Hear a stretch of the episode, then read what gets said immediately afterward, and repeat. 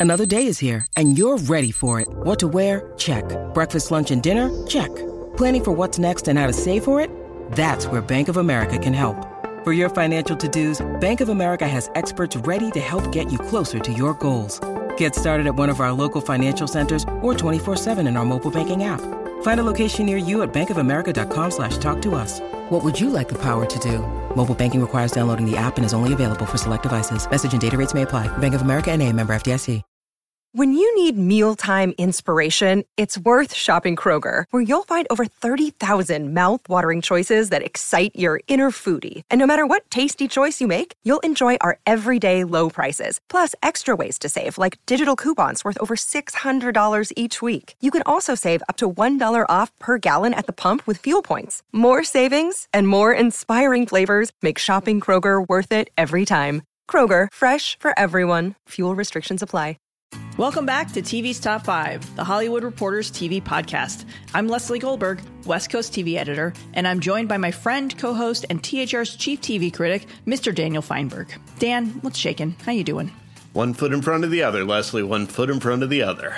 Yeah, it feels. Uh, we're going to try and, and, and get back to our uh, traditional format after last week's interview with Warren Leight. And if you missed it, lots of good stuff in there, at least in my opinion about how Law and Order is planning to handle the George Floyd slaying and what the show's value is in this time when uh, amid calls for police reform. And we are not saying that we're getting back to normal because, let's be honest, nothing is getting back to normal anytime soon. But we're going to treat it this week as if there are five headlines we want to talk about. Yes, and with that said, let's dive into this week's headlines.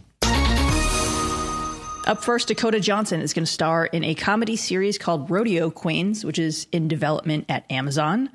Elsewhere at the retail giant and streamer, the company has revived former pop series Flack for another season.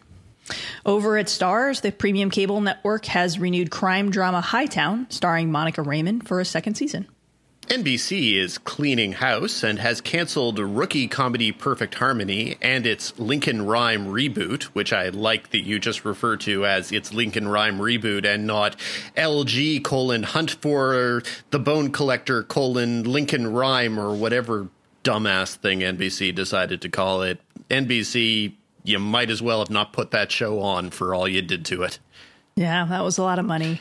But we don't want to dwell too much on the negative because there's definitely positive news coming out of NBC. NBC has given a second season renewal to Zoey's Extraordinary Playlist, to which I say, huzzah! Over at Hulu, which has its new fronts presentation later this month, the streamer is also cleaning house and has canceled period drama Harlots after three seasons and first year drama Reprisal. Additionally, the Disney backed streamer has picked up The Other Typist, a limited series starring and exec produced by Keira Knightley. Over at TBS, the Warner Media owned basic cable network has picked up Celebrity Show Off hosted by Mayim Bialik and from the producers of The Masked Singer, and fellow competition series Tournament of Laughs, hosted by Jason Sudeikis.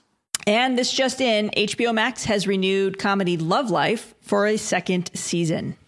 Over in executive moves, former HBO programming president Michael Lombardo has officially joined Entertainment One as global TV president and will develop programming based on parent company Hasbro's intellectual property. Elsewhere, friend of the five Brad Schwartz has departed his role as Pop TV president and has been tapped to serve as chief content officer of Audible, where he will expand the company's premium storytelling. To hear more from Brad, check out episode 34 from last August, where Brad joined us to discuss Pop's hot streak with Schitt's Creek and One Day at a Time before Viacom CBS crushed the network.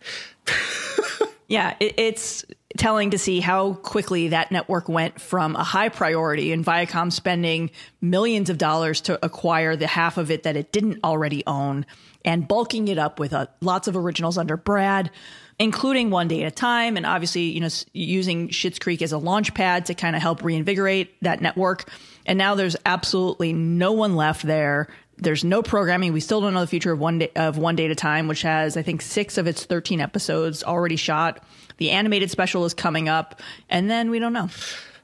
Very weird. Anyway, wrapping up headlines, the Peabody winners have been announced. On the scripted TV side, the winners are Chernobyl, David Makes Man, Dickinson, Fleabag, Ramy, Succession, Unbelievable, Watchmen, and When They See Us, plus, for reasons that make no particular sense to me, the third season of Stranger Things? I don't know. Anyway, though, we do not have a full list of uh, which episodes you can listen to various showrunners from various shows, but we talked to a bunch of those people, actually. Yes, with the showrunner Dee Harris-Lawrence from David Makes Man. Obviously, Ramy was in our big special year end episode last year. We had Damon Lindelof on for Watchmen. Yeah, it's it's a nice little track record there, Dan. Indeed. So with that, let's get to this week's top five. Number one. Leading off, last week we broke format for what we hope was an insightful discussion about Hollywood portrays police. This week, we're going to lead off with a, a, look at how Hollywood is responding to calls for police reform. Paramount Network this week officially canceled Cops. The Viacom CBS owned basic cable network had been slated to launch its 33rd season on June 15th and now has no immediate plans to bring the former Fox series back. Meanwhile, the conglomerate's free streaming service Pluto TV continues to have its own dedicated channel to the syndicated series, at least for now. Then there's A&E. Last night, A&E canceled ratings juggernaut Live PD a month after the basic cable network handed out a whopping 160 episode renewal for the series, which had been among the few programs able to remain in production amid the current pandemic. Then at HBO Max, the streamer has renewed has removed Civil War epic Gone with the Wind from its platform, at least temporarily, and noted that when it does return, it will do so with a quote discussion of its historical context. Wrapping things up, Warner Brothers has fired actor an actor named Hartley Sawyer from The Flash after a number of racist, misogynistic, and homophobic tweets from before he joined the CW drama surfaced.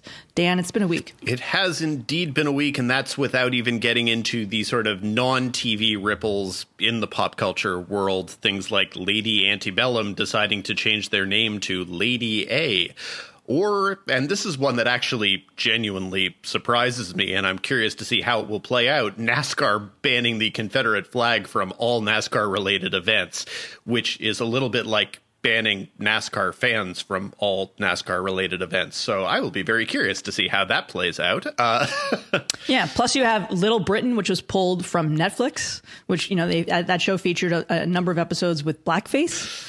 So, uh, and the thing with so many of these stories is how ridiculous it is that it took this particular horrible moment in history to push people's hands on them when any one of them could have been canceled, pulled, moved beyond on several other horrible moments in history, or perhaps if anyone had stopped to have even an iota of reflection. And I even think Cops was maybe pulled a few years ago amid a similar, I mean, although not as a global scale of a protest following some police brutality. Cops so. has been on long enough that there have been enough different conversations about police brutality, and not just that, but conversations which genuinely and generally bring in the horrible and horribly detrimental way that Cops as a TV series has always portrayed the relationship between the police and the community they're supposed to be policing. Um, the the fact that that show just keeps popping up leads me to believe that this cancellation isn't going to be the last for it either. They're just going to wait for the next time that they can opportunistically make money off of the police running down unnamed people of color and tackling them. Yeah, and the A&E statement about Live PD seemingly left the, the, door open a little bit for that to possibly return maybe in a different format. We don't know yet, but it still has other spin-offs that are, that are in the work, including one looking at first responders and the, and medical stuff too. I think it's like Live MD. Well, it's what like they've that. been doing in the past couple months, given the change in our climate, and you know, honestly, cops getting canceled doesn't make much difference to anybody. It's it's a library title at this point. It's filler programming. But if you look at the A and E schedule and see how much live PD means to that network, that actually is a statement they're making. And the longer that they go without putting it back on in some sort of rebooted form, shows the degree of seriousness that they actually feel towards yeah. it.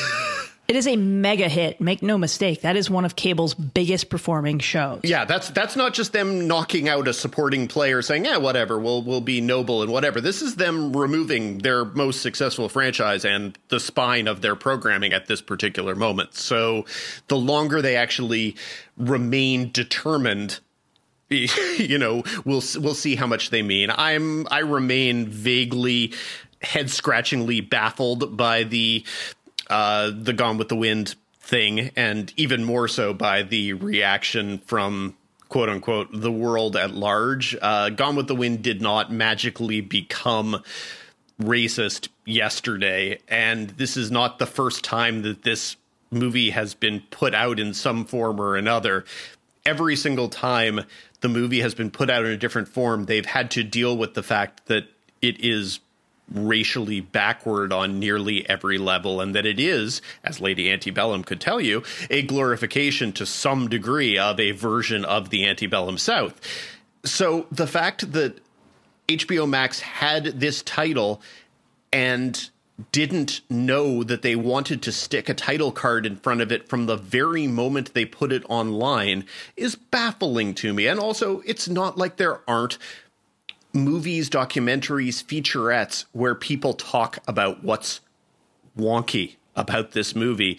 And any one of them could have been put on the exact same page as the Gone with the Wind movie on HBO Max from the very beginning and said, we need you to keep in mind this is not something we endorse. This is not something anyone has endorsed and seriously get some context, learn about it, yeah. and then you can watch and be like, "Ooh, it's a pretty movie," because it is. It's it's a it's a stunningly made movie. There's you cannot argue with that. It is also a racist movie. And so the conservatives who have decided to come out of the woodwork in the past week as huge fans of Hollywood entertainment and as dynamic supporters of Hattie McDaniel's legacy, those people can all go straight to hell. I mean, honestly, anyone who wants to anyone who wants to claim that the true victim of, of this has been Hattie McDaniel's legacy is it, they, that, those people just need to shut up and get off the internet, which, to be frank, is a mantra that probably, honestly, almost all of us should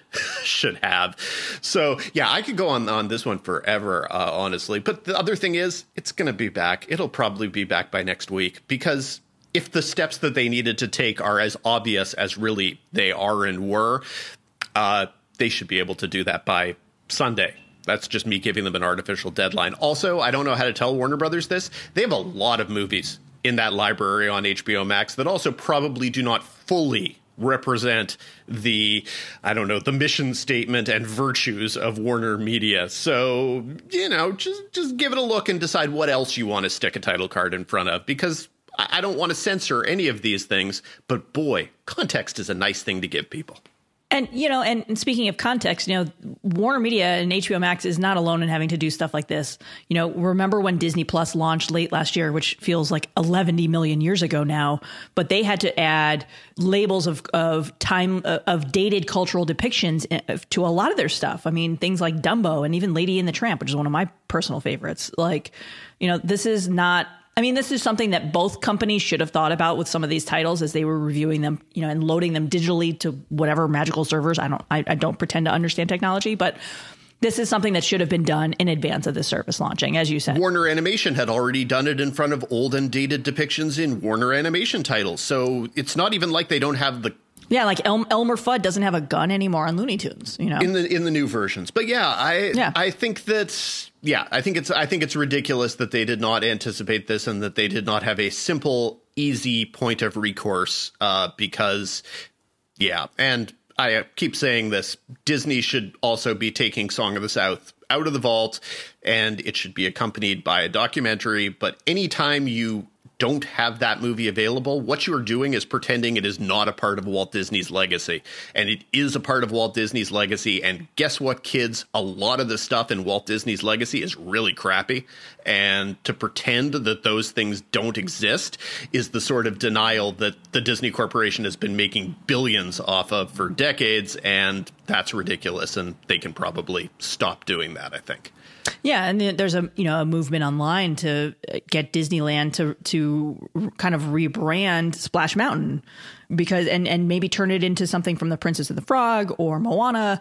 But yeah, I mean that ride is not exactly PC anymore. Uh, well, and it, and I think the number of the sheer number of people who don't have any awareness that Splash Mountain has anything to do with Song of the South at all is uh, is something else because Disney kind of separated the animated sequences from Song of the South long ago and repurposed them in enough different ways that there's this popular perception among young people that basically, you know, Brer Rabbit and those animated sequences are their own thing, and they're not.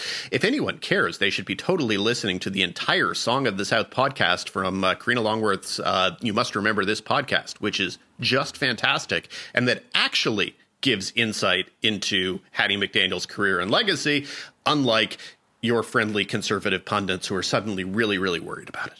Well, Dan, um, what do you say we go to the next topic?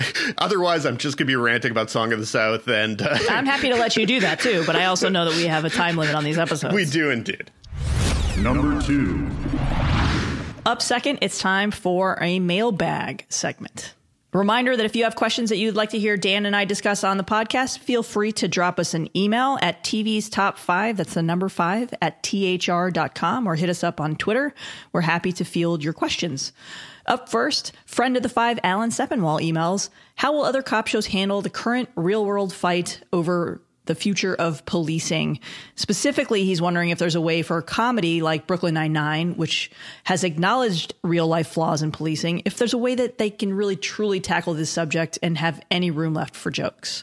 Dan, this is definitely a question for you. I think it's a question for both of us uh, because I don't know what the answer is. The the popular tweet that was going around all of the weekend about Brooklyn Nine Nine is can't they just come back in the new year and pretend that the show is about a bunch of people working at a post office?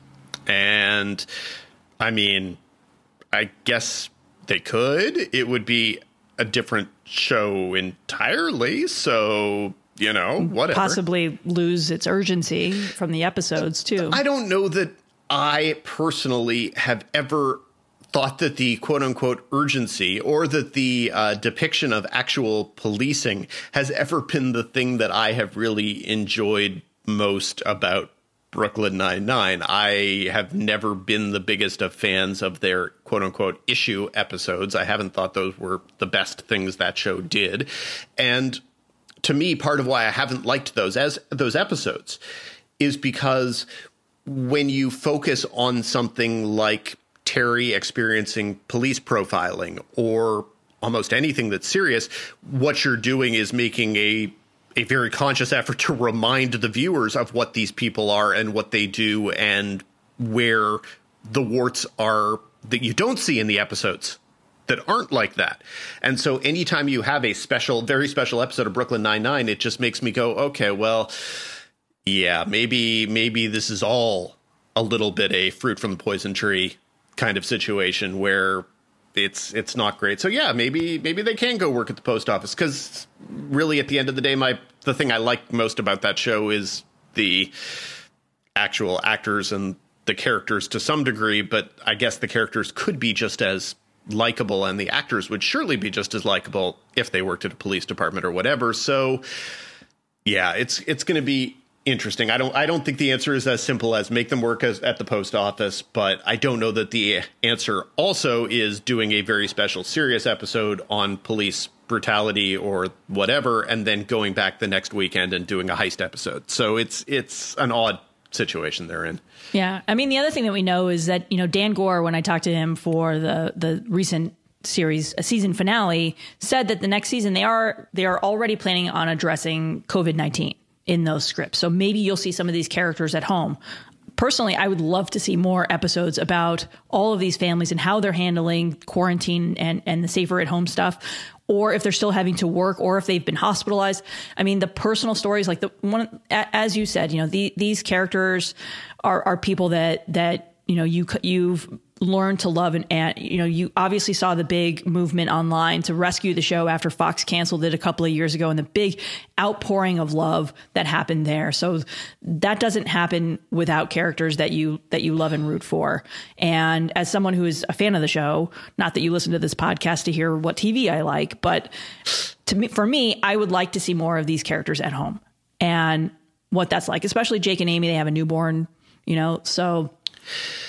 but Th- that that's my two cents. But then, whatever then you're worth. sort of dealing with the problem of how do we justify the fact that in their off hours these characters are spending as much time as they are together? Because it's one thing that you get to go home with Jake and Amy and play with their little baby and whatever, but there has to be a reason why all of the other characters are also coming over to play with their baby every week, and True. that's Yeah. more complicated than it, right. It's obviously not a long term solution. So it, it's what this is why I am a reporter and not a TV writer. No, it's friends. and it's and it's tough, and and Brooklyn does have it easier because Brooklyn can at least pretend that it exists in some sort of fantasy world in which we don't need to be asking these questions. It won't make the show look especially good, but some people will just be like, "I come to the show to laugh," whereas a Law and Order show. As Warren Leight discussed with us last week, is always going to have to be a Law and Order show to some extent, and there's only so much it can do, and they keep adding new Law and Order shows, and therefore that's more and more episodes that have to walk on the exact same tightrope, and the more and more and more that you're walking on a tightrope, on one hand, maybe you actually get good at it and you don't fall off, or on the other hand, you make a mistake and things get really ugly. So Yeah, and Warren also talked last week about the the attempts that he has made in his career to bring in the show about who polices the police, and no one has been willing to make that show. And I think obviously I wouldn't be too surprised to see something like that surface. I don't know if it if it you know the mastermind of Dick Wolf is maybe the right person to do that, but I wouldn't be surprised to see something like that in development, and or at least a number of them wind up be, being put in development. I mean, the interesting thing, and, and this is obviously taking us a little bit off topic, but out of crisis comes good art, right? You know, I I look back at you know the Writers Guild strike, and obviously that's a far less urgent crisis as to what we're looking at now.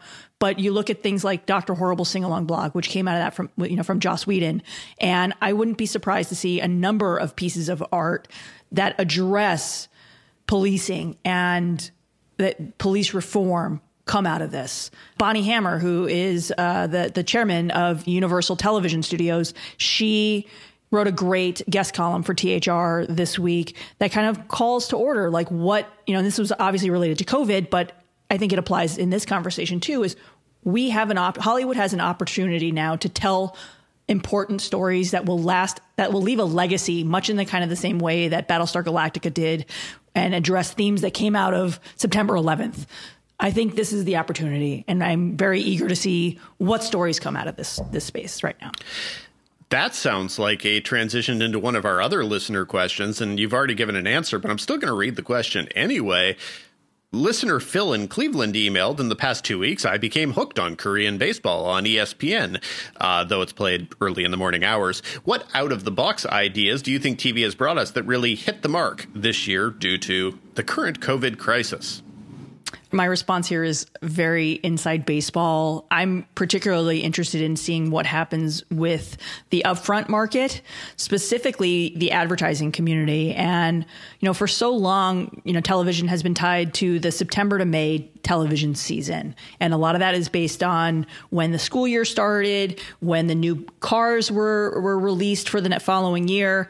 But I think one of the call, you know, there was an, an advertising agency um, this week that called for networks to shift to a calendar year schedule rather than September to May. And I'm fascinated by that because it, it seems like, you know, every broadcast network is trying to be in year round programming anyway. And nobody wants to air repeats anymore because obviously they don't rate and, and the first run episodes barely rate as is you know so i'm that's that's what i'm really curious to see. But dan what about you?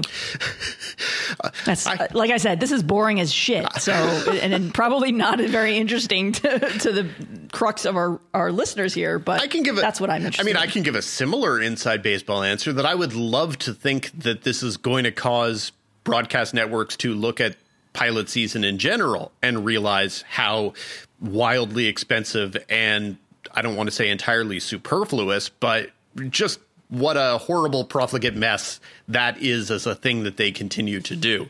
Uh, you don't need 60 pilots. I mean, I think we're going to see a, a drastic cut down. And I think 2021 is going to be different already because you've got so many pilots from this season that were are probably going to wind up being rolled into next year. So you're looking at a, a total volume will probably be far less.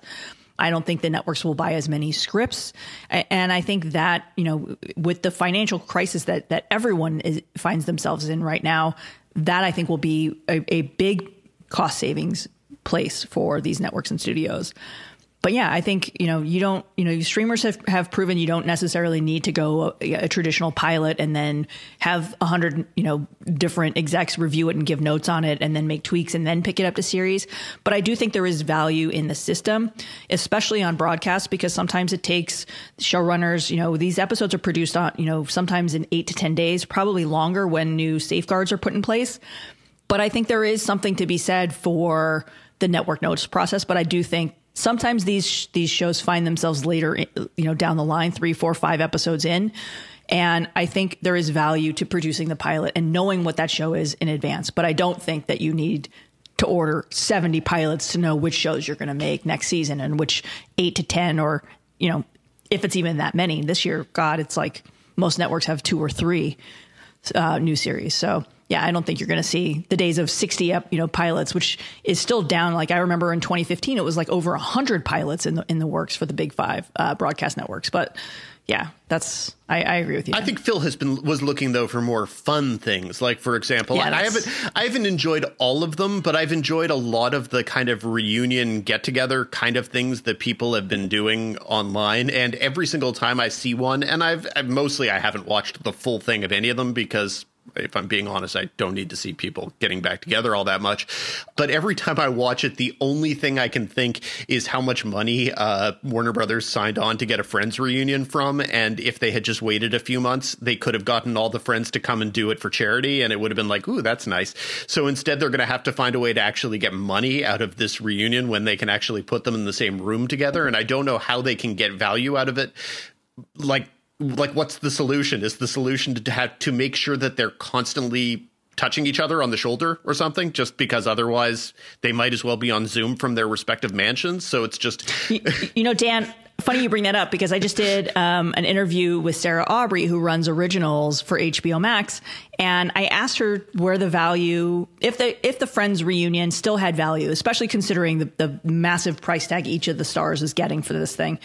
And she said, right now the plans are hopefully shoot it in August. Who knows if that's what that, you know, when that timing, if, if that's actually going to work. But in a larger sense, they want everyone on that original stage on or in the proximity to that couch. so, you know, ideally, and they want to do it still in front of a live studio audience. So maybe the studio audience isn't as big. Maybe that, you know, the cast gets you know all the cast members get tested maybe there's quarantine i don't know there's a lot of questions but she said the value is is is having this group all together in the same room on the, that historic stage. And ideally, you know, they in a perfect world, this would have been available for launch, right? And you know, she downplayed that this was their version of the Mandalorian, right? That must see TV, pun intended, thing that you need to have on day one. And they still had friends, and that's fine. But she said the value is still in having a reunion with the original cast on that famous stage and people will tune in because people love the show. And I, I don't think she's wrong. But but is it still worth that crazy money that they're paying them? I don't know. I honestly do think she's wrong. I think the value was a opening day needle pusher. I think that's right. what its value was. Its value was that you had a show where you could guarantee that that every single website on the internet including us would do a 15 things we learned from the Friends reunion story or something to that effect. And every single one would mention HBO Max is now available for subscribers. You can get it, blah, blah, blah. And guess what? No one did that with the uh, first three episodes of Love Life. No one did that with the first few episodes of Elmo's talk show. So what they did not have when they launched was that one piece of content that everybody had to give them right. free advertising for and that's what it was there for so now they have to find something else that it's there for and yes having them all on a stage together is cute and fine and it's going to be great but i also find it charming to to see the stars of various different shows you know, in their civilian clothes, maybe without makeup, sitting in their living rooms and seeing what their lives actually look like to me. I mean, that looks like a much more unscripted and honest and candid thing than attempting to fit those gigantic egos onto one tiny couch and hoping that what they do doesn't appear to be canned. That's a fair point. And and I will wrap this question with this.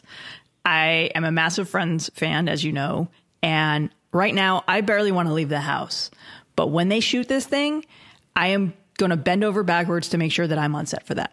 And I am afraid of people right now. I have a, a my face mask looks like Bane. Um, so yeah, that that's where my head's at. Um, moving on, listener Amanda emails. Dan, what is going on with the good fight?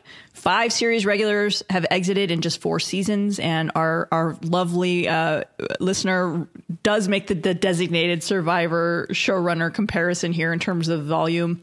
But from a critical perspective, Dan, how do you think the show has handled these departures thus far? Man, it's been weeks since we've mentioned designated survivor in any capacity at all. That's I feel like we've been letting our listeners down, and and I apologize profusely. I know what I'm I, now. I'm trying to remember. It was five showrunners, three seasons, two networks, two studios, something like that.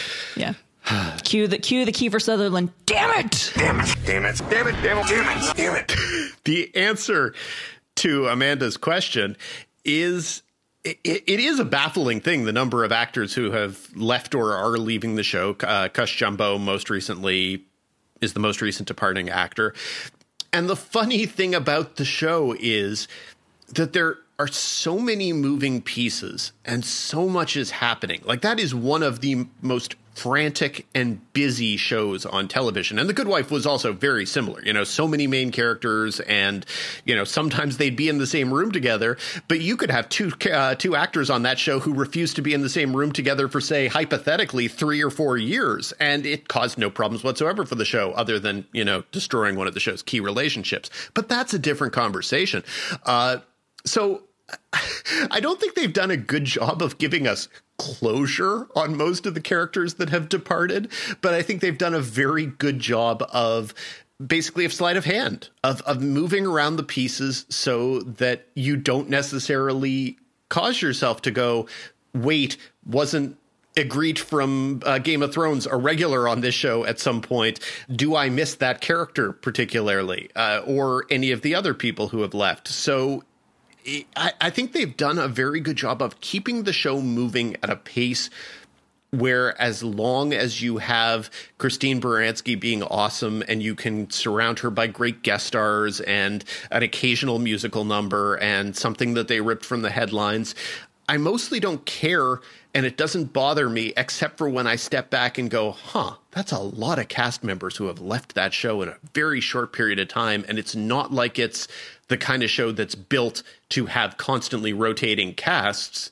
So yeah, it's not like Dynasty on the CW, which I've lost track of how many people have come and gone and been recast on. I was going to say, like at three of them in the same character. So it's it's not the kind of show where that is actually a thing that the show can do as a joke. Though probably at this point it it's the kind of thing that the Kings, who enjoy a good meta wink and nudge kind of reference, should probably start referencing at every turn that uh, that anyone in any conference room at any time could cease to be on the show by the next episode.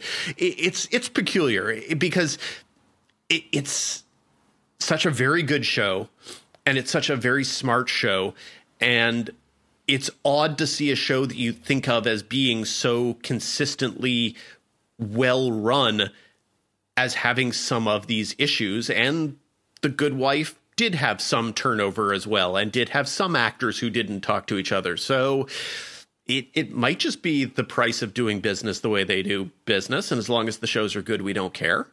That's my answer, I think.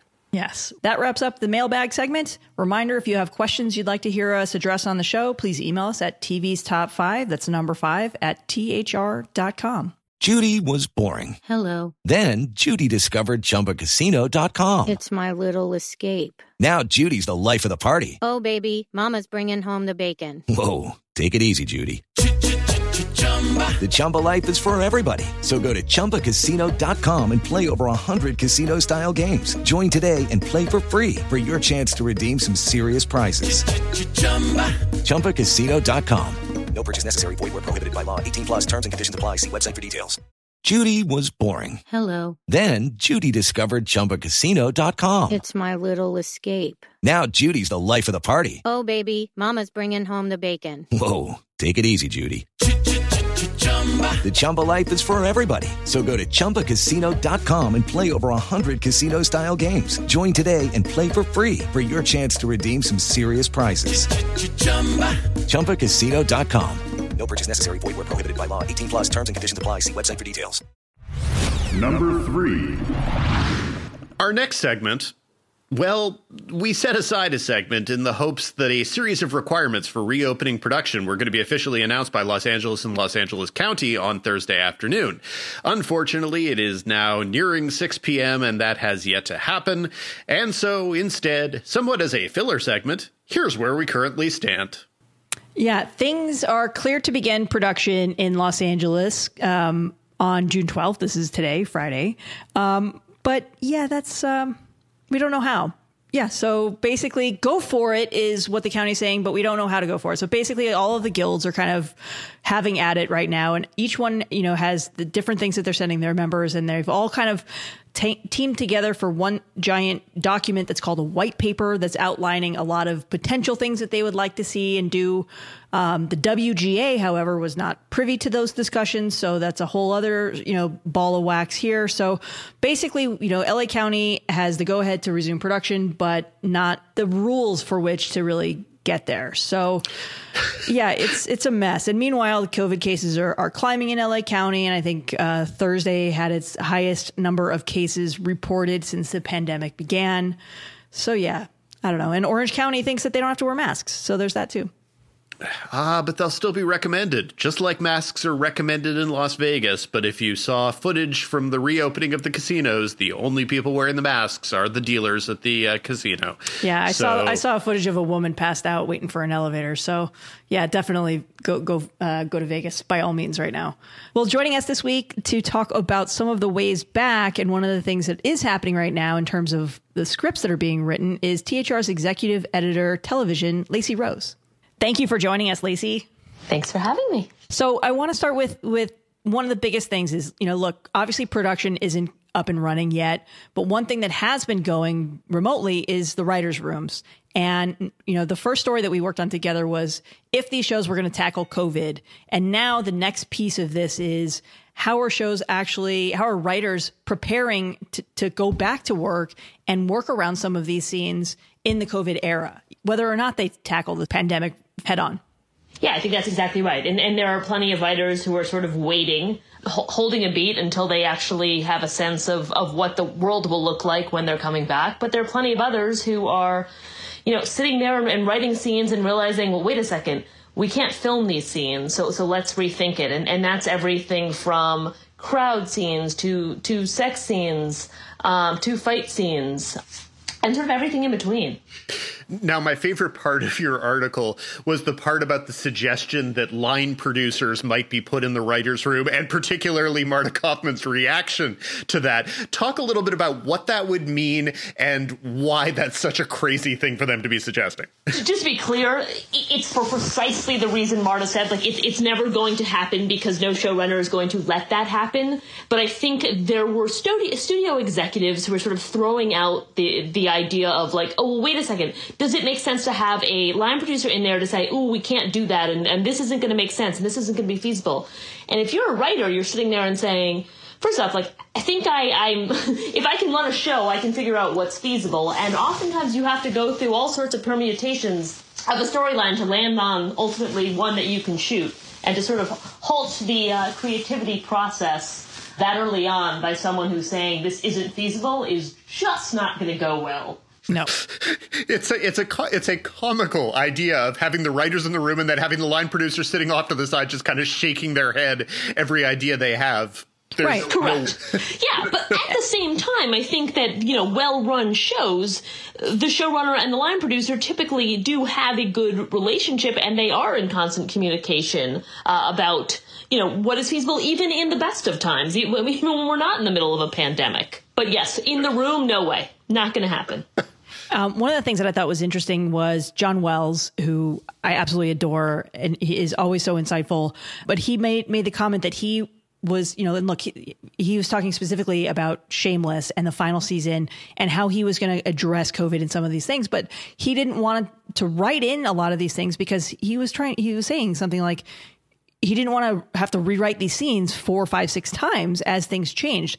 How much of that is going to be cumbersome when it comes to, to actually shooting these things, especially when you have even the eventual safeguards that are put in place? Well, I, look, I, I, think the timelines are, are, very different for cable and streaming shows versus network shows. I mean, I, I think you've got a lot of network uh, showrunners who are on a a, a, different timeline. And, you know, they are looking at sort of getting back up and into production far faster than these streaming and, and cable shows. And, and for that reason, they have to think about all of these things in a different way. And they don't have the luxury to sort of wait and see. And, and in some cases, people are going to wait and wait for a vaccine. You know, if you're a network show, you don't have that luxury. Yeah. Because you've got these episodes that need to get filmed in maybe eight and 10 days. And now well, forget you know, that. You have to actually get back up on the air because you have a right. schedule that, that's based on when advertisers have, you know, money put into into a, uh, you know, a, a block of time. Now, all of these sort of half jesting or maybe two thirds jesting comments about using CG, for example, to augment not just sexual intimacy, but any sort of actual human contact between people. Is that a thing that people are mentioning as the kind of extreme and ridiculous extent that people would have to go to to do these things, but no one actually thinks it's plausible? Or is there someone actually who thinks this is a thing that could help cause solve the problem? No, I think I, I think that a lot of people are, are are absolutely talking about the fact that you know for you know a crowd scene, if you have uh, you know a show in which you want to be able to show any kind of scale, that's the way you're going to have to do it right now. You're not going to, I mean, you probably, you know, you can avoid writing the big crowd scene, you avoid writing it. But there are plenty of, of, uh, of examples where you need it, even if it's a flash to it for a second, and and that is where you would use CGI. I think there was an executive who who mentioned, you know, if if a pre uh, COVID storyline is a birthday party in the backyard with a bunch of children and their parents, the sort of post COVID or or COVID storyline is, you know, you have two or three characters in the kitchen talking about the party, and if there's a reference to it, you can quickly, you know, flash to that party, which is CGI. Uh, and I think you'll see that. I mean, that is that is how you will see it. Now, there's only, I mean, I think it was Sera Gamble who who talked about this idea that you know we haven't figured out how to CGI a kiss yet, uh, and and for that reason, she's sort of sitting there like, how the heck am I going to do this? And I think you have a lot of people who are are very worried about the how. And by the way, there, there's also the piece of talent has to be willing. And I think you're going to run into a lot of cases where maybe it's older talent, maybe it's you know it's it's talent who who lives with with somebody who you know is immunocompromised or or or or has you know has a parent living with them who just or or for whatever reason they don't feel comfortable and in that case th- there's not a whole lot a showrunner or a, a network executive can do do, do you get any sense that anybody feels like we're getting actually closer to doing this, or that everyone's just coming up with new lists of problems and concerns, and that's where we are? You know what? I think there are plenty of, um, you know, I, think right now you're still seeing sort of people experimenting and trying to figure out how to do the sort of quarantine era stuff. In terms of like high level shows, no, I, I don't think we're there yet. I, I think there's, I, I don't feel, feel like anyone feels like there is a safe way to do this. And until you know, someone, you know, a showrunner feels that their crew and their cast is going to be safe, I mean, they're just not going to do it. Yeah, you know, we've seen very few sh- new shows um, picked up for whatever the hell next season is going to look like. But one piece of your story that I thought was interesting is um, you mentioned some networks maybe looking at their libraries to see if there were other programs to reboot that they that could be a little bit easier to shoot in this landscape. Is that something that that you think we'll see sooner rather than later? Yeah, I think you've heard a lot of people sort of reference shows like In Treatment which was uh, on some level, you know, a lot of levels sort of ahead of its time. But but you think about a show like that, you could do that now. That is a show you could easily make. So I so I've heard about you know versions of that, uh, people pitching new shows that are like that, but also looking at what if you have projects like that in your arsenal that that makes sense uh, reviving in this moment. Yeah, I think I, I go back and think about web therapy and how ahead of its time that thing was. So, well, thank you so much for joining us, Lacey. It's definitely a story we will all continue to monitor and I'm sure talk multiple times about in the months ahead. No doubt. Thank you guys. Number four. Up next is our showrunner spotlight segment. Joining us this week are Isaac Aptaker and Elizabeth Berger, the co-showrunners alongside Dan Fogelman on This Is Us, and the screenwriters behind the feature film Love Simon. The writing duo previously worked on such shows as Grandfathered, The Neighbors, and About a Boy, and they join us today to discuss Hulu's Love Victor, the TV series follow-up to Love Simon. Thanks for joining us, Isaac and Elizabeth. Of course, we're thrilled to be here. Thank you. You know, so starting off, you know, I'm a huge fan of the Love Simon movie, and congratulations for the success on that. But I'm curious, at what point did you guys determine that there was more to the story of Love Simon, specifically for television? The response to the film was was truly incredible, and it was so amazing to hear from so many uh, so many of our audience members, particularly, you know, kids who use the experience to either talk about their sexuality with their parents or help them come out. The one kind of common refrain that we did hear about the movie was that Simon's story was so singular and so sort of charmed in that he had these incredibly loving liberal parents. He had this group of friends who he had known since childhood who were there for him, and that not everybody's story is that easy uh, and that sort of fairy tale ish. Um, and that was really the goal of the movie. That was what Greg and and all of us wanted to it to be. But we realized that given its success, we had an opportunity to perhaps use the title and use the the goodwill to tell a very different version of a coming out story.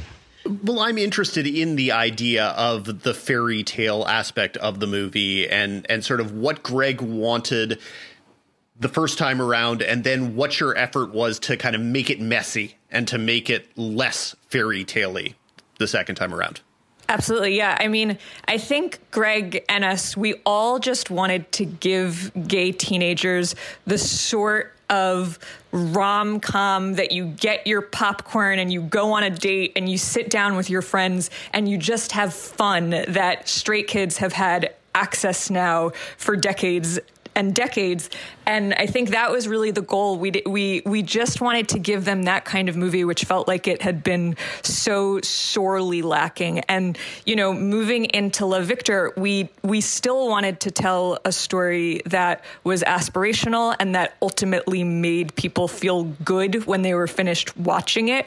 But we did sort of, like Isaac said, just want to also broaden the representation that we were showing. And we are well aware that Love Simon, you know, was not the messiest of stories. And it felt like being on TV, we had the room now to tell a more complex story while not sort of losing, hopefully, the hopeful tone of the film. You know, um, the sequel to the book that you guys based Love Simon on does provide a good blueprint for kind of how to approach a female version of this coming of age, coming out story. When I first reported that the show was in development, what I had originally heard was that you guys were going to take on book two. Um, why did you guys decide to go in a different direction? Sure. That was actually, I'm not quite sure, that was sort of a, a press announcement that wasn't that didn't come from us. It was a rumor. That was never the plan. The, from the get go, the plan was always to make this uh, something of its own, a sequel set in the same world about about this new character, Victor. Um, I think. I mean, certainly, I think lesbian representation and having female characters is also hugely important. That was just never what this show was setting out to do. Well, okay. So, have you given consideration to what the female centric version of this story in this universe would be as opposed to the sequel to the book?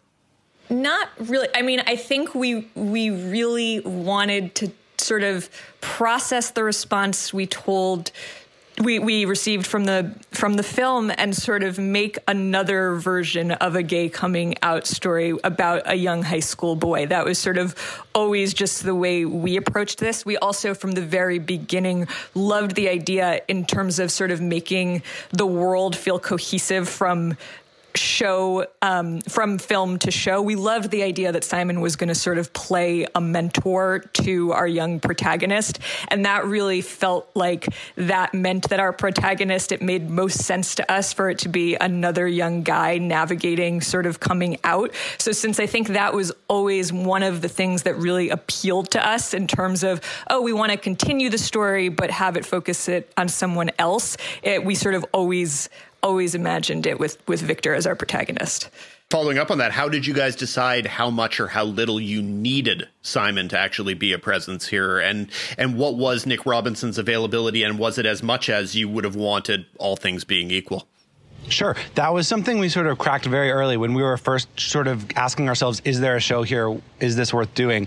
We came up with the notion that what if this new character in the same world found out about Simon, the legend of Simon, and started reaching out to him? And then, in a way that was reminiscent of the love letters in the movie, they formed an, an email correspondence, but it was about mentorship and sort of this older guardian angel character in Simon.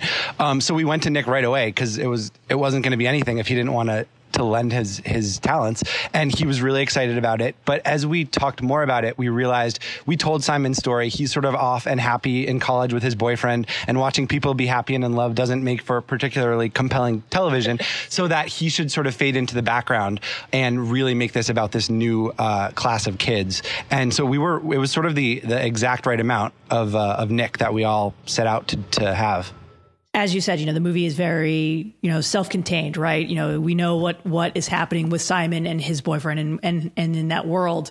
And you know, without spoiling too much here, the series kind of does set itself up for additional seasons. Um, did you guys have any consideration to doing this as a standalone, as well as maybe making the franchise almost an anthology? Oh, interesting. Uh, yeah, no, I hope, I, I think what always sort of appealed to us about doing it as a show is that we really could tell every chapter of this journey in a way that we didn't get to do in, you know, the two hours of screen time that we had for the film. So we just really loved the idea of being able to take our time. Obviously, Victor's journey, he starts from a place where he's much less sure about his sexuality than Simon was. Simon begins the movie by saying to, uh, to Blue, I'm just just like you. And in this case, Victor's never even been around other gay people, so he doesn't even clearly have a reference for who he is and what he feels. He thinks he knows, but he's still figuring it out.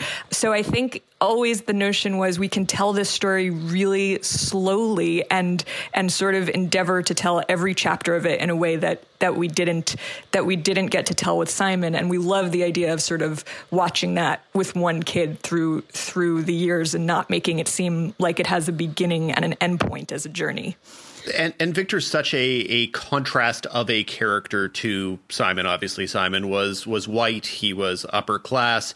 As you were kind of going through the checklist of contrasts you wanted to make between these two characters, how did you decide the different angles of Victor's personality and background that you wanted to make sure you emphasized?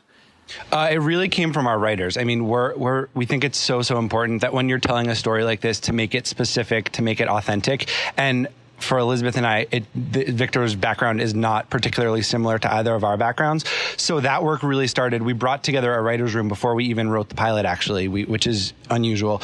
And we made sure to make sure that those writers really could speak to Victor's story in a personal way that we could not. So that meant a lot of LGBTQ plus, a lot of Latinx writers.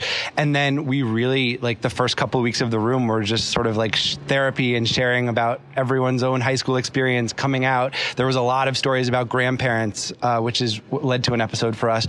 And then on top of that, because you can't find writers who are able to work and, and currently in high school, we brought in a bunch of uh, of high schoolers from different gay straight alliances, you know, within LA, Orange County, Altadena, and uh, like just kind of grilled them about what it's like to be in the closet or out in high school nowadays and really use those stories to try to capture something that hopefully will feel authentic to kids today when you sat down with those kids what percentage of them had seen Love Simon and did they come with gripes? You know, were they were they were they budding little movie critics? Um, that's very funny. Most of them had seen it, I would say, and most of them were, all of them were very lovely about it. Definitely, we had a few like savvy high school students that I think thought it was a little too tame for their taste and that it was just kind of like this sweet little story, but they appreciated it. Um, but yeah, that was that was probably the toughest criticism that we got were just from kids that felt way cooler than us and and could have gone a little edgier.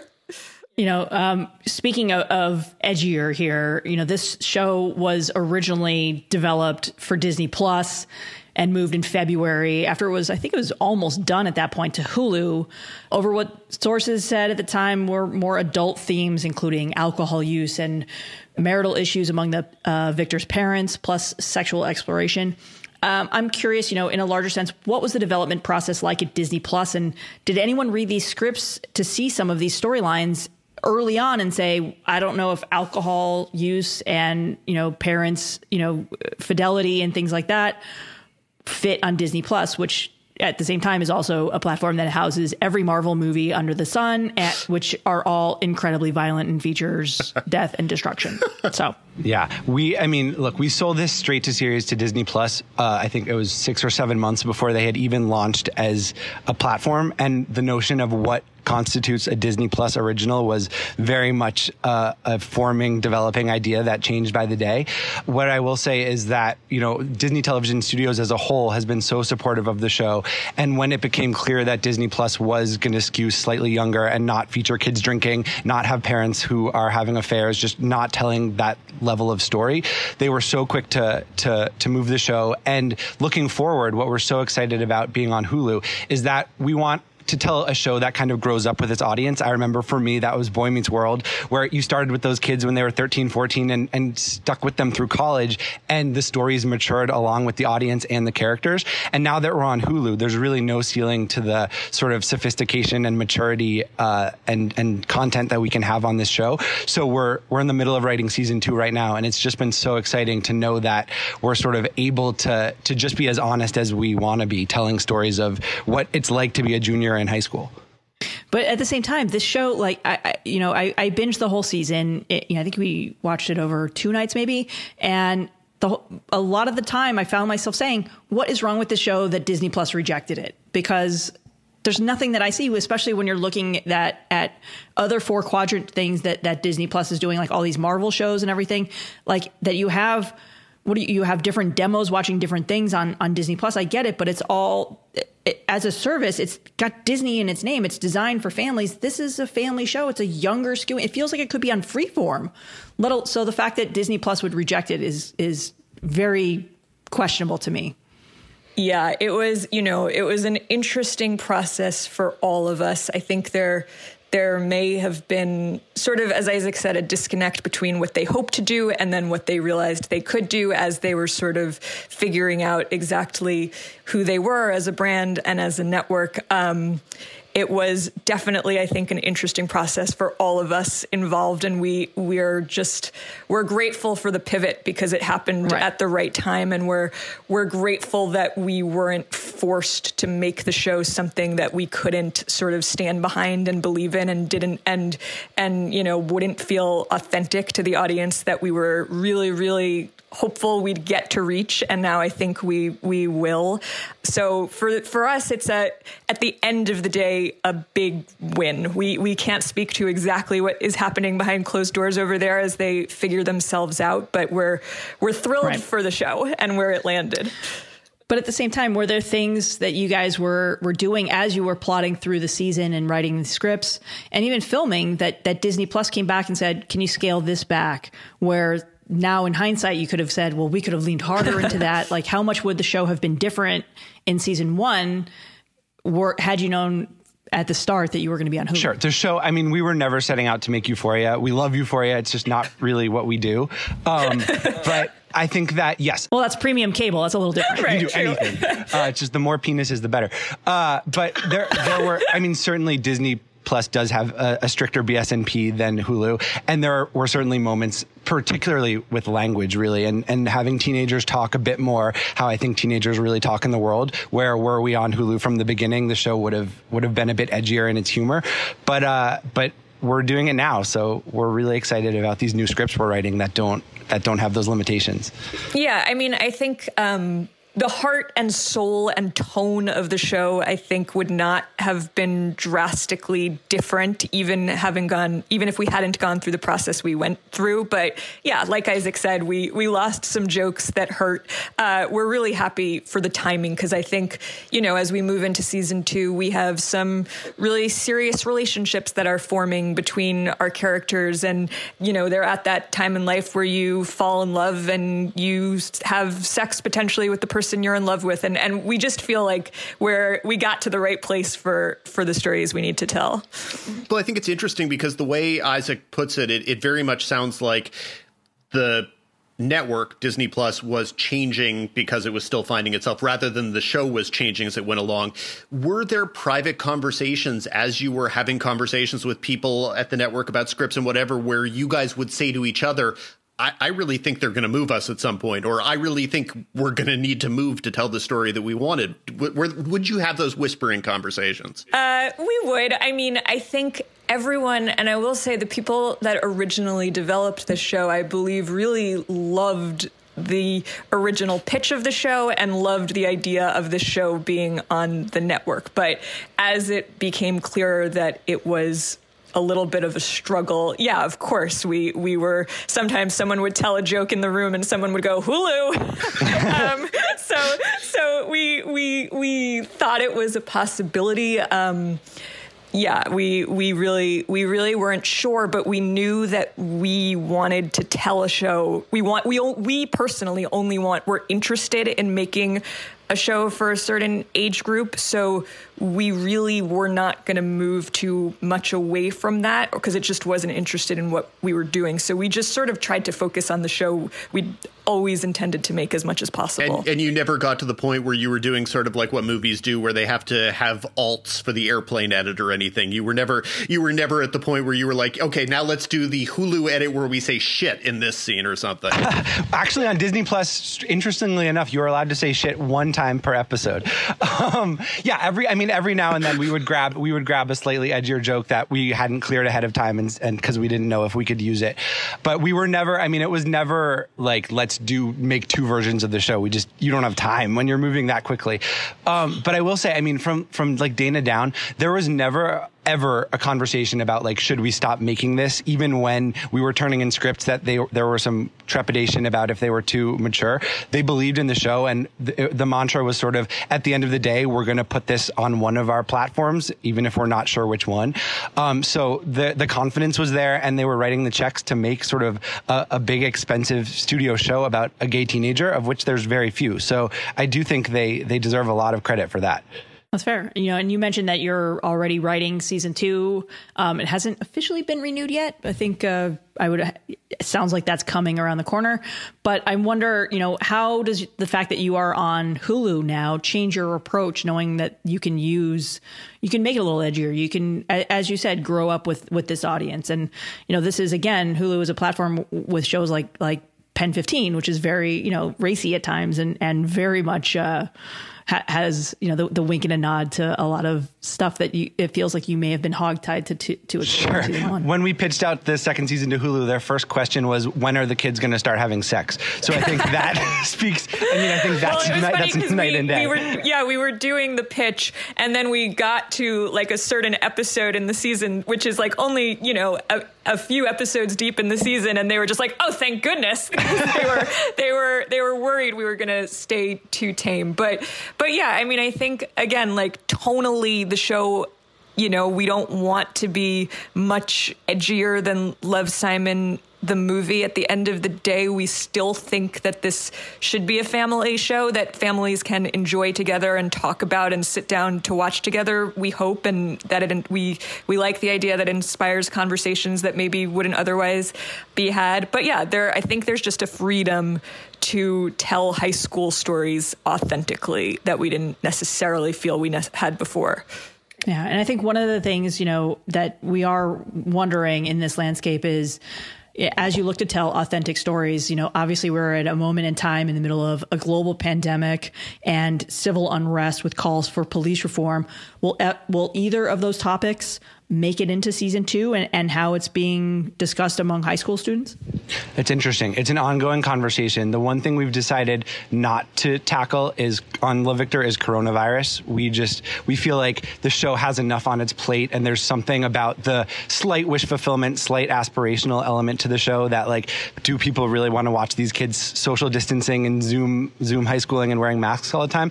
But I mean, certainly we're in such a unique and specific time for our country, and we have this wonderfully diverse diverse group of characters, and it feels like there's a lot of opportunity for them to to be reflecting on and discussing this moment we're in. So it's something we're constantly talking about with our writers. Well, that almost goes back to the the Boy Meets World comparison that you made, where it's a show that started off skewing very young and then did to some degree tackle more serious topics.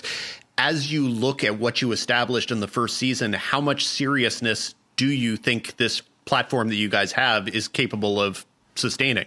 It's a really good question, and I think we're continuing to find it. We have, you know, Love Victor has two leads on our show, two black teen characters um, played by tremendous actors who can take on a lot. And, you know, we have more conversations in the room this year than we even had season one as we move on to Hulu about, you know, what are those conversations that are about race within this group of friends. I think that is something that our show absolutely can bear, whether or not or to what extent we're tying it to current events. I think we're still finding those levels. Like Isaac said, it's an ongoing conversation, but we definitely think that this is a show in the same way that it can take on sexuality, that we can talk about race, hopefully, authentically, um, because I, I like to think, and I do think that those conversations are happening amongst intelligent 17 year olds right now. And I think that our characters and our show can handle them for sure. And we're really, this season, we're really going to be exploring in, in much greater depth uh, the family's faith and how that informs their reaction to to Victor being gay.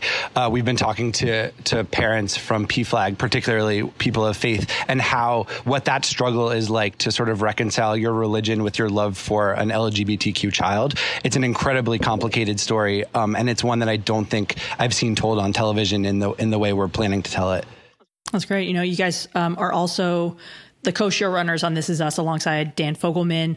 You know, for a broadcast show that, that usually you're up in, into production around Fourth of July, what conversations are you guys having about when you're starting and how and and and how are you incorporating COVID into that? Or I mean, what is the conversation about how this is us gets back on track? Sure. The conversations are constant and they're often filled with long silences in terms of when we can resume production. I mean we we have a big crew who works on the show who we love and want to get back to work very very much and very very soon. That said we aren't going to do anything until it's safe and uh, it's because it's such a big show, such a complicated show with so many moving pieces. Figuring out how to safely make it has definitely been a challenge. But we're, I mean, we're writing every day. We're meeting in a Zoom room uh, and cranking out scripts that are ready to go. So it's really as soon as we get the sign off from people who are much smarter than than we are in terms of of safely making the show, we'll be back. Are you anticipating a, a, fall launch, September, October, January? That also depends. I mean, that's an even bigger question because that ta- that takes into consideration NBC's other shows because they aren't going to just launch us without you know other programming. Right. Yeah. Um, but we're, I mean, we're we have all kinds of tentative calendars that are that I don't want to give dates because it's so up in the air. But we're, I mean, every day trying to figure out when we can safely get back in into production. Yeah, I mean, the only thing that we feel we can control right now is the writing side of it. So we're just writing and breaking at the same pace that we always would be. And then we will leave it to the experts as to when people can act these things out. well, Isaac said earlier that he didn't think that Love Victor was a world in which you wanted to deal with COVID 19 and the coronavirus. This Is Us is obviously a much more grounded kind of real world show. And I, I, I, mentioned to several people that it seemed like a show that was actually reasonably well suited for a quarantine episode because characters are in different cities and stuff, and they're always on the phone or always talking via computers and stuff. So, how are you guys approaching or trying to tiptoe around approaching it because you don't know what the world's going to be when it actually premieres? Yeah, that's what's been been really tricky because this is us as a show where like we jump around in time and we've shown certain things and we're tied to certain dates, uh, and we're not we don't have a crystal ball and can't look at what the next few months are going to look like. So we're breaking stories, but we're breaking them in a way that are a little bit more modular than we usually would. So we're able to adapt when we see where we're at in a month if there's a second wave, you know, and that will determine how we handle it. Yeah, I mean it's it's a little early for us to say exactly what our plan is there, but we have definitely been having those conversations um, in the writers' room about the kind of show we are and what we're suited to take on, and it's led to vigorous debates. Um, and and we're we're sort of in the process of of finding our our sweet spot in terms of exactly how much or how little we're talking to the real world. what are the challenges of going back and forth between shows with markedly different intended demos? Do you find yourself having to shift your brain back by 10 years to make sure you can do young stories for one show but then move forward, etc.? Has it impacted the stories that you you tell with the teenage characters on This Is Us, Annie? Interesting.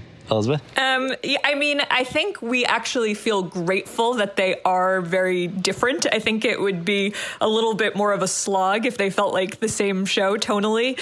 Uh, there's something about something really nice about spending some time in a really weighty, emotional "This Is Us" scene, and then getting to go break a fun, sexy Love Victor story. I think I think it really provides a nice balance and yeah actually you know some of the people some of the students isaac mentioned that we spoke to for love victor we brought the knowledge that we learned from those meetings to breaking story for Randall's daughter Tess on This Is Us. So there is absolutely crossover while still being a nice uh, a nice amount of difference. Especially with you know the character of Tess uh, Sterling and Sue's daughter on This Is Us. She's also coming you know struggling to, to with her sexuality. So there's there's real overlap there in telling you know the stories of these two characters going through similar times of their lives.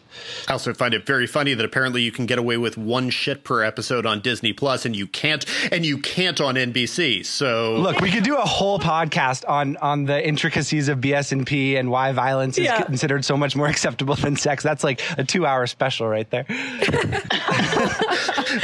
I'm all for that conversation at some point. But Yeah, I mean, seriously, can we just turn, do that as our next segment right now? Well, we do like to end every interview with the same thing. What are you guys watching and enjoying right now? Oh, um, it's interesting. I, my husband and I, we've been catching up on Better Things, which is interesting because Pam Adlon is actually playing um, a part on our show right now, and I hadn't had the chance to catch up before when she shot our show this season. And now I'm like oh my god how was she on set? And I didn't have talked to her when I had the chance because I'm I'm just such a tremendous tremendous fan at this point. So so we've kind of been binging that every night for the last couple weeks Um, my girlfriend and I are wa- we're watching season four of Insecure, which is fantastic and just makes you miss an LA where there was stuff to do every weekend. and then we just finished this this short little Netflix show that we loved called um, Feel Good about this uh, stand up comedian who's an addict. That we just like I think we watched it in one night. Actually, it's maybe six episodes, and it's just so terrific and personal, and we just devoured it. Excellent. Well, thank you guys so much for joining us on the podcast. We really appreciate it. What with all that's going on in the world. uh, Thank well, you guys. thank you so much for Nice having talking. us The full season of Love Victor debuts Wednesday, June 17th on Hulu.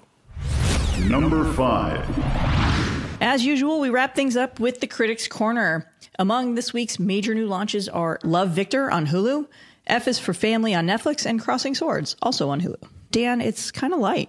It really is. This, uh, I'm a little concerned that we're going to be moving more and more in this direction as we head deeper into summer. I, I think we're in a, I don't want to say artificial doldrum, uh, but I think this is a doldrum post Emmy submission nomination deadline where if anyone had anything they really wanted to get out for consideration, they had it premiere before May 31st.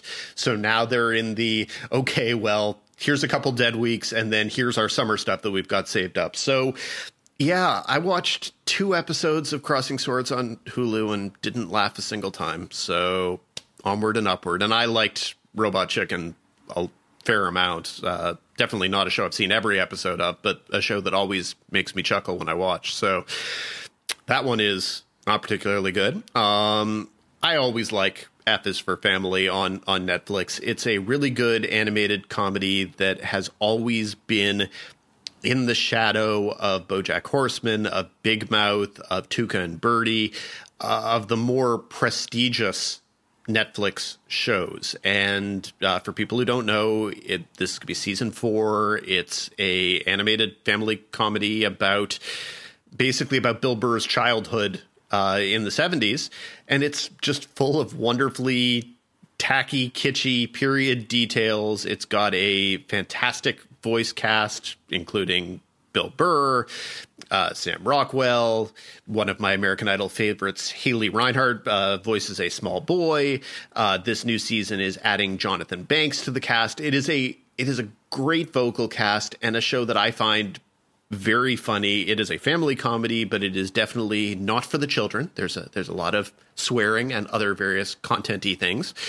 Uh, but yeah, I I always recommend that show. And you you might have just heard our interview with the uh, with the Love Victor people. And I think the simplest way to say that is, is, to say what the show is is that it's a lot like the movie. And if you found the movie to be effective and to be funny and to be emotional and resonant with you, the the TV show is very similar. It has a lot of very good people in small roles that I really enjoyed. Uh, and yeah, if you if you liked Love Simon, you'll probably like Love Victor on roughly the same level. So yeah, I think that's this week's TV from me. Well, that feels like a good place to wrap things up. Thank you for listening to TV's Top 5, the Hollywood Reporters TV podcast. For more of Dan's weekly recommendations, be sure to subscribe to THR's Now See This newsletter. We'll be back next week when we'll be joined by the showrunners from HBO's Perry Mason. Until then, be sure to subscribe on all of your various podcasting platforms. If you like us, rate us. If you really like us, write a little reviewy thing. It helps spread the word of mouth. We're always happy to see you on Twitter, so come talk to us. Let us know your thoughts, concerns, questions. But as you hear, we also like doing mailbag segments. So if you have specific questions for us, email us at TV's Top 5 at THR.com. That's TV's Top 5, the number 5, at THR.com. Until next week, Lesley. Until next week, Dan. Happy birthday, my friend. And happy anniversary to you. Stay safe, everyone.